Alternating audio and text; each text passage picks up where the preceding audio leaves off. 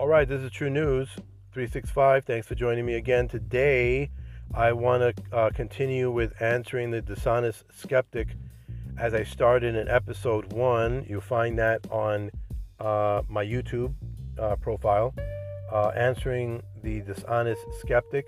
This may be a multiple series, as it turns out, uh, endeavor. Okay, so this is episode two. Check out episode one. Uh, it isn't without glitches, nothing that I do is without glitches. Okay, so I'm just trying here. I this is for the purposes of not so much answering the the, the dishonest and nasty skeptic that's out there um, um, that comes and attacks uh, all the time, but this is more about equipping the saints so that way the saints will be out there or have information. If it if it hits one person, uh, that is by the power of the the living God. So, like I said, this will be a multiple part series uh, because of just the lack of time and inability to go live anywhere to drop this information. And I wanted to do it as professional as possible, as clear and concise as possible. And let's try and see if the Lord will allow. Okay? So, answering the dishonest skeptic, um, episode two the misunderstood Old Testament verses. From the very start of this theological and cultural conversation, if we're not willing to, number one, recognize the differences in culture between what was then and what is now, the, her- the hermeneutical approaches to the text, and number two, recognize how Christian theologians believed in the text through hundreds of years of faith in Orthodox Christian doctrine, then we can't continue on with this study because, as with all historical literature, this is how we can fairly approach the truth of the text. Okay? That being said, I want to take off from where I left off in part one of this series, Answering the Dishonest Skeptics. Uh, let's look at the issue of adultery. And that these issues were ones that were specifically selected as ones that I've heard these skeptics uh, bring up. Okay? And, um, and so uh, I wanted to uh, answer these as they were brought up because uh, they are hundreds of these. Um, questions. There are hundreds of these um, uh, questions that can come up, and how people can uh, misconstrue the scriptures, and um, and that they can toss out and bash uh, Christians with later on. And if we do not understand them or cannot answer them ourselves, then we will run into these things, and they will be a trip hazard. Hazard, okay? So concerning adultery, uh, which has to do with the seventh commandment Exodus 22 16 through 17. Let's touch that, okay? Let's read the scriptures. It says, If a man seduces a virgin who is not engaged and lies with her, he must pay a dowry for her to be his wife. If her father absolutely refuses to give her to him, he shall pay money equal to the dowry for virgins. This is self explanatory because we're not going to pretend the morality of our culture today is like that of thousands of years ago in Israel, are we? Obviously not. Okay? So the culture of those days cared more about the integrity of women and daughters since they wouldn't allow that type of stuff, or rather the the type of stuff we allow in our back to page pagan culture, which produces all sorts of hypersexuality, single motherhood, hoochie mama nonsense, the fathers, the fathers in that culture were 100% responsible for their daughters. That's why we see, even in today's imagery, fathers, you know, handing over their daughters when they're married, when they're getting married, right, to their new husbands, right? And and their new husbands are now responsible for their wives. It's all symbolic, and it comes from somewhere. Okay, let's look at Samuel 12, 7 through 14, right? This is also pertaining to adultery. David sinned and committed adultery, and because of that evil, it was said that evil would never depart his home. David was judged by God. Um, his son would have to uh, would have been the heir of his throne. God would take, um, and because of that, he he would be con- uh, he would be uh, the child would be conceived in adultery, and of course that would affect uh, the lineage of, of, of Christ because um, Uh, that's that's what we have a, a, focus to, a focus towards the the future uh, and the the coming of the Messiah. Right? This was a big deal. Although many have tried to argue on this, indicting God for His judgment on David, saying God should have, you know, not have punished the son for the sin of the father, right? But uh, God is God, and any religion that says God is just in His judgments are now trying to look at this and call Him unjust, which is uh, a lot of um, people that are Muslim. They say, well, you know, uh, God is supposed to be just, but God would be unjust for uh, punishing David, right, for that sin, okay? But they're contradicting themselves because this is clearly in Scripture, okay? Unless this is yet another Scripture that was supposedly, uh, uh, you know, altered or something, or corrupted, which is usually what they say about the New Testament. Uh, but um, either way, God has the right to judge. He gives life, He can take life. And that's that. Uh, our life from Him isn't a right, it's a gift. That's like arguing with gravity and saying, I have a right to stay in the air. Okay, so that's pretty silly. Now uh, Deuteronomy 22. Now I got, I got to check my time because the method of my recording is highly dependent on whether I can keep uh, time six. Okay, all right. Uh, okay, in Deuteronomy 22, laws on morality. Okay, the protection of women.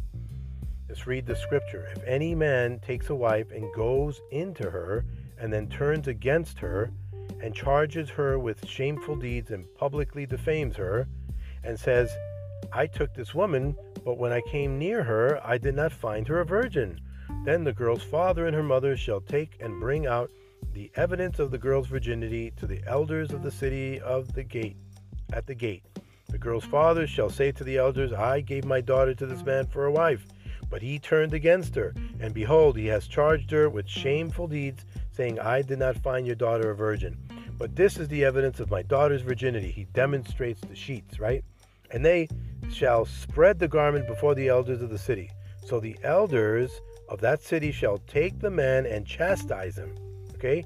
And they shall fine him a hundred shekels of silver and give it to the girl's father because he publicly defamed a virgin of Israel, and she shall remain his wife. He cannot divorce her all his days. Okay? This is obviously a protection of women because, again, in those days, at that time, the integrity of women was way more pronounced than in our culture. Women oftentimes blame men for hit and run, okay, but not in those days. Just like the old cartoons would show shotgun weddings, Well, that came from somewhere, right? Meaning, you better do right by my little girl, or else uh, you don't see that anymore, right? Today, women are passed on from man to man willingly. Uh, need I say more? Okay, so let me check my time. I'm sorry I have to keep doing this.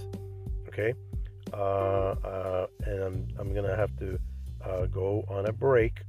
Okay, so let's see. Uh, but for this charge, is true. But if this charge is true, that the girl was not found a virgin, then they shall bring out the girl to the doorway of her father's house, and the men of her city shall stone her to death, because she has committed an act of folly in Israel by playing the harlot in her father's house. Thus you shall purge the evil from among you. Okay? So, as you can see, um, the standard of adultery was that of death, right? the man will get in serious trouble. He would be forced to marry her because from now on, if he didn't marry her, that woman would be shamed for the rest of her life in her community. Okay? Uh, she wouldn't be able to go to the synagogue. She'd be a, an outcast. She'd be an outcast. She'd be like somebody who has leprosy in her community. People in this culture cannot understand that because look at the culture we live in. You know, we're talking. Look, look at the average picture of what happened in the '60s. Okay, so, any picture of that, all you have to do is take a snapshot of what we are today, okay? And then understand the historical context of what we're talking about in these passages of Scripture, and you can clearly know that we uh, that there's no comparison. Okay, right then and there, when the dishonest skeptic glosses through that, you know he's being dishonest. Stand by, I shall return.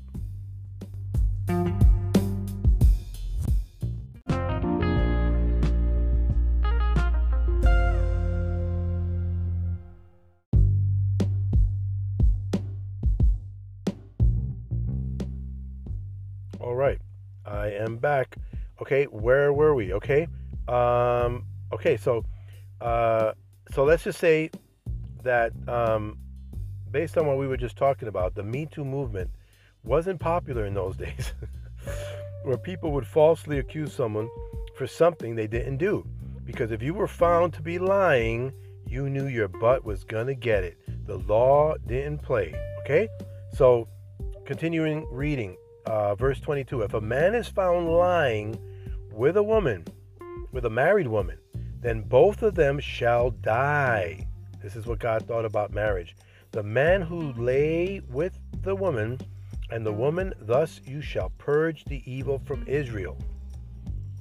And the severity of the crime, of the punishment, was so that way it can resound throughout society and people would be dead afraid of committing those sins. Today, once again, that type of dealing with punishment and evils, no, they're up back out in the street, right? Doing crazy stuff. And this is, um, oh, you can only imagine. So, straight up adultery wasn't tolerated. And the extreme way of punishment was quick, gruesome, and a sign to prevent copycats. Straight up, that's what God thinks of adultery. Okay, verse 23. If there is a girl who is a virgin engaged to a man, and another man finds her in the city and lies with her, verse 24, then you shall bring them both out to the gate of, at the, of the city, of that city, and you shall stone them to death. The girl, because she did not cry out in the city, as in uh, where someone would hear you, because most likely she was down, and the man, uh, because he was violated, violated his uh, neighbor's wife, right? Thus you shall purge the evil from among you. The girl, because she did not cry out in the city where people would hear her, therefore she's not a victim, but an accomplice, right? And the man, because you took someone who was already promised to someone else, right? Already a wife, Again, the extreme punishment is to set an example in the society and in the community. Verse 25 But if in the field the man finds the girl who is engaged, and the man forces her and lies with her, then only the man who lies with her shall die. Because you shall do nothing to the girl. There is no sin in the girl worthy of death. For she for just as a man rises against his neighbor and murders him, so is this case. In other words, this is uh, equivalent to murder. Okay, you see? You see the high standard? You see the high standard? When he found her in the field, the engaged girl cried out, but there was no one to save her, as opposed to the girl in the city, remember? Who could have screamed among people but did not. Get it? Okay?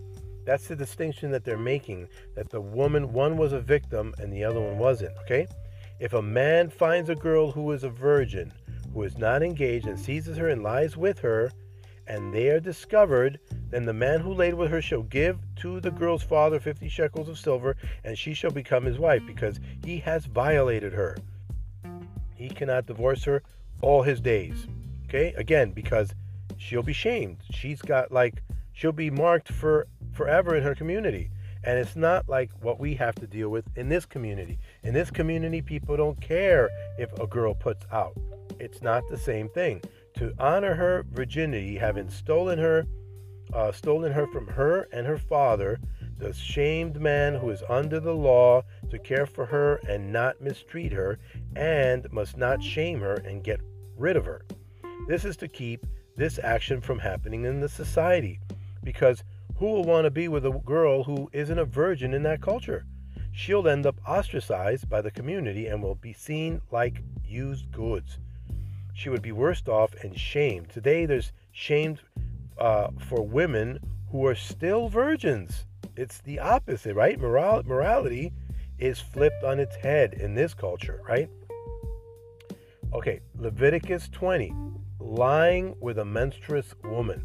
This is a tricky one. This is a hard one, even for me. Okay, um, trying to understand it. Okay, if there is uh, verse 18. Okay, if there's a man who lies with a menstruous woman and covers her nakedness, he has laid bare her flow, and she has exposed the flow of her blood.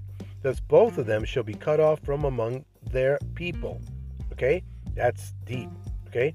Leviticus 20 mentions adultery like we all know it and prohibits it between family members or married people. But verse 18 talks about lying with a menstruous woman, but doesn't mention if that woman is his wife or who it is. It just says menstruous woman. This could solely have emphasis, uh, emphasis on the fact that it's a blood thing, and the blood in Scripture is symbolized as the carrier of life in humans and animals, and therefore one could couldn't ingest it or spill it in any way. The menstruous is the menstruation is part of the curse of a woman for sin in the fall, and so there's perhaps associations and implications here of, impu- of impurity. Uncovering her nakedness has to do with uncovering her shame, and since she's the one who menstruates, it's like shame that is being uncovered, exposed, exposing the flow of her blood. And then being cut off represents they're not um, uh, they're being sent out of their community or being ostracized uh, not killed but shamed okay? Uh, so i mean that's the best i can do with that. I think there's uh, more symbolic um, uh, symbolism in the blood uh, and in the shame of that's related to that curse okay? So that's what we could say about that okay? Leviticus 21 okay? The profane woman uh, they shall not take a woman who is profaned by, uh, by harlotry. Okay, nor shall they take a woman divorced from her husband, for he is holy to his God. Okay, you shall con- consecrate him, therefore, for he offers the food of your God. He shall be holy to you, for I, the Lord, who sanctifies you, am holy. Also, the daughter of any priest, if she profanes herself by harlotry, she profanes her father and shall be burned with fire. Look how serious that is. Uh, basically, a slutty woman, a person who's a, who's called a harlot. Um, the Bible makes it clear that this is extremely shameful for a woman to be this way. Okay? This simply demonstrates the consecration of holiness in the moral code as a standard. The standard was high, big time, and not to be considered extreme or unfair because it's from the holy God whose standard is pure and perfect. If not, I'd like to see anyone argue for a better, more holy standard. It's impossible. Whether we want to accept it or not, this standard does not give way to adultery because the man must find a virgin. The woman because she needed to be in under the protection of their fathers. There's no rogue hoochie mamas uh, doing their own thing. No men sleeping around, going from woman to woman, etc. Nope, not in that culture. Today, the attitude is is abstinence. What abstinence? You know, people are going to do it anyway. Yeah, well, not during those times. Okay, not during those times. Let's just say things have slimed down into the sewers like the caca there they they they are in morality and human society. Okay, now let's go to Exodus 21. Uh, father selling his daughter as a slave. This is a popular one. Okay, this is a popular one. Uh, before I have to take my next break. Uh, okay, Exodus 21, uh, 21, 7 through 8. Okay, if a man sells his daughter as a female slave she is not to go free as the male slaves do. No gender per, uh, partiality. Okay? Um, if she is displeasing in the eyes of her master who designated her for himself, then he shall let her be redeemed. He does not have authority to sell her to a foreign people because of this unfairness to her. If um, if he designates her for his son, he shall deal with her according to the custom of daughters. In other words, if he gives it to the to the son, she's now a daughter. Okay? She becomes a daughter. If he takes to himself another woman, if the master marries another woman, he may not reduce her food, her clothing, or her conjugal rights. If he will not do these three things for her, then she shall go out for nothing without payment of money. Okay? That means he gets he doesn't get his money back, right? So uh, let's let's let me see. Um, all right, uh, I'm gonna take a quick break. Break. I'll be right back.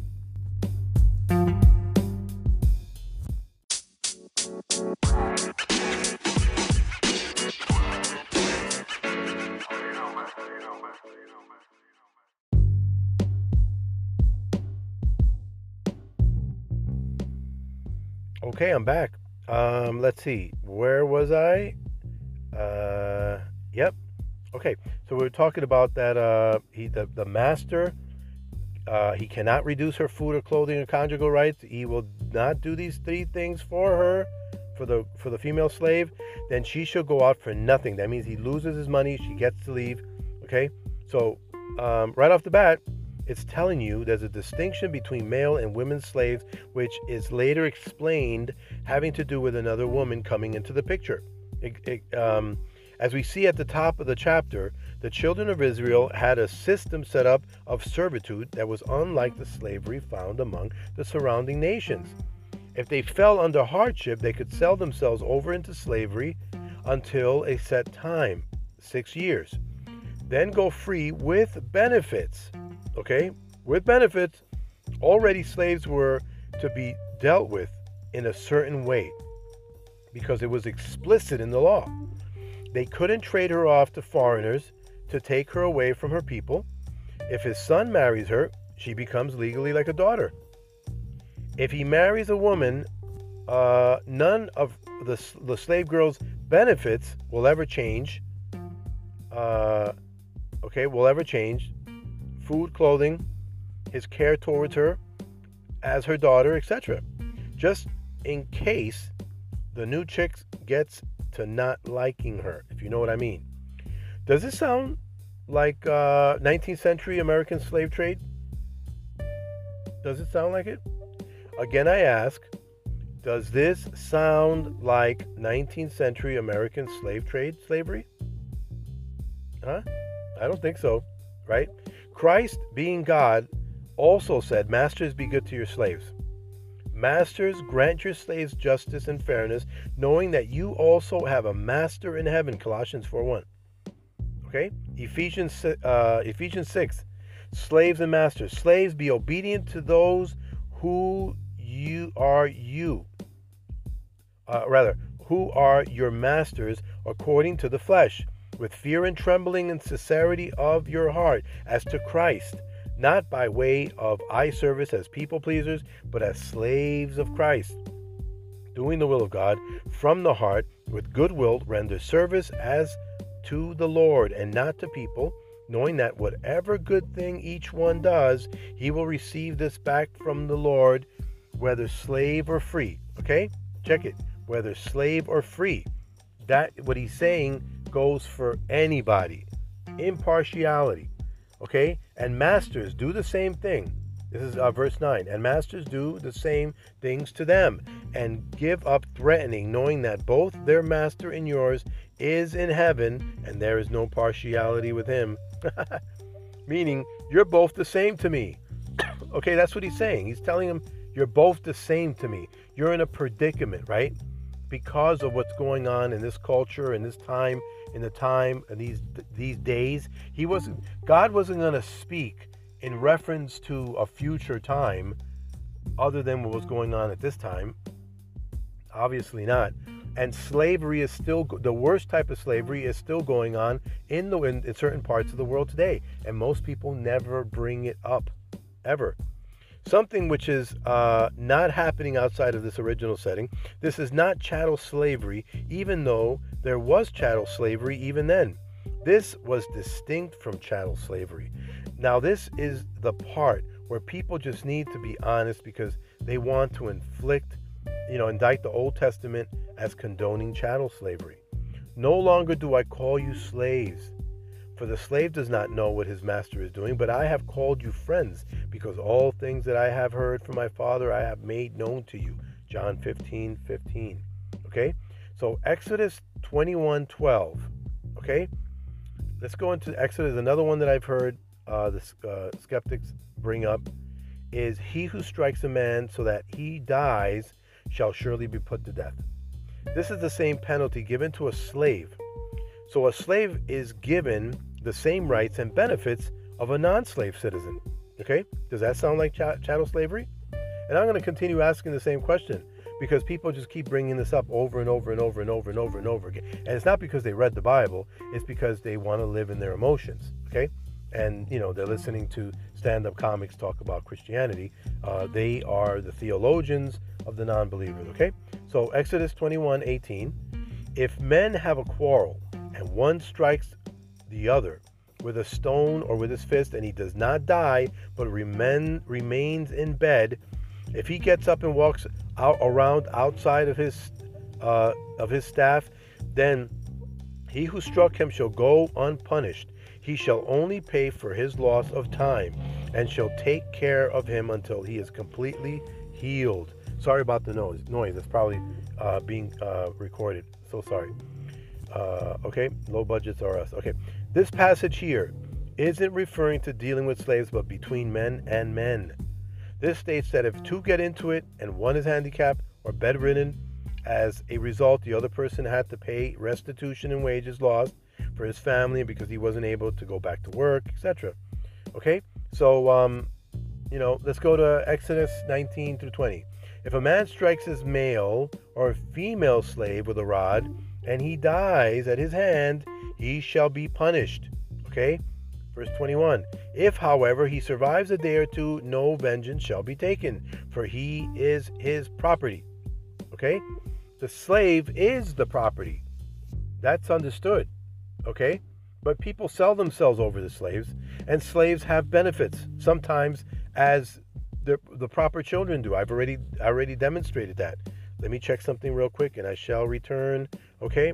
All right. Let's get back into this. Okay? Now, uh, while the rod was never considered a lethal weapon, but an instrument to chastise, as we see practically everywhere in the book of Proverbs concerning fathers using a rod on their own children, I doubt if ancient Jewish men cared any less for their children than we do today. So, this was in reference to an accidental death.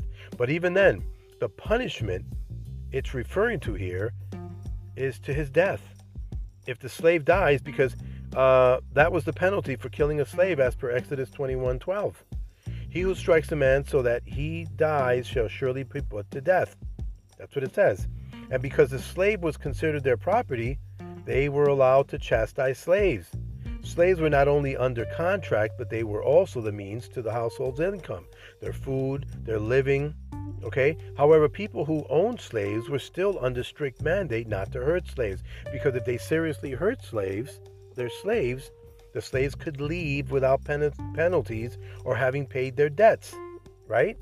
So it was under the interest of the person over the slave not to hurt them and not to abuse them. Okay, so verse 26 if a man strikes the eye of his male or female slave and destroys it, he shall let him go free on account of his eye. And if he knocks out a tooth of his male or female slave, he shall let him go free on account of his tooth. You see? These are set in parameters for, for protection. Okay? Now let's read uh, Exodus 21 16. Okay? Directly it says that this should shut up the whole chattel slavery issue. Okay? Right here. Uh, Exodus 21:16 He who kidnaps a man whether he sells him or he is found in his possession shall surely be put to death. Okay? Anyone who kidnaps a man shall surely be put to death. Now, how clear can that be? This is straight up law against chattel slavery or man stealing. Does this look like chattel slavery of the American slave trade to you?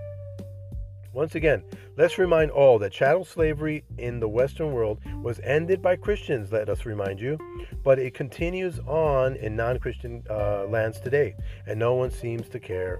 Okay, no one brings that up. Okay, you don't see that in your political agendas anytime soon, right? It's swept under the rug. Okay, um, all right, so let me see how much time do I have? Don't have much more time. I may have to cut this here, and this may have to be uh, saved for episode number three, and we will get back to um, Exodus 21 16. Okay, so remind me so we won't forget. Okay, but I do appreciate you sticking by uh, for this podcast. It means a lot to me, and this is not only to answer the the uh, the skeptics that are out there. Not all of them are uh, uh sweet and you know um, curious and soft spoken. Some of them are just, you know, pretty much nasty. But this is for the saints, okay? So please join me for uh, the third episode. And until next time, God bless you.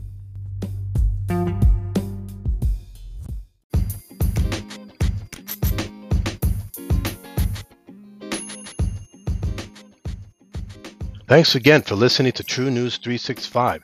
Check out truenews365.com for more podcasts, blogs, resources, commentary. Check me out on YouTube, Twitter, Facebook, Instagram, Telegram. And until next time, let's keep the faith moving forward and ignite the power of truth with the Word of God to our neighbors and the rest of the world in Christ's name. God bless.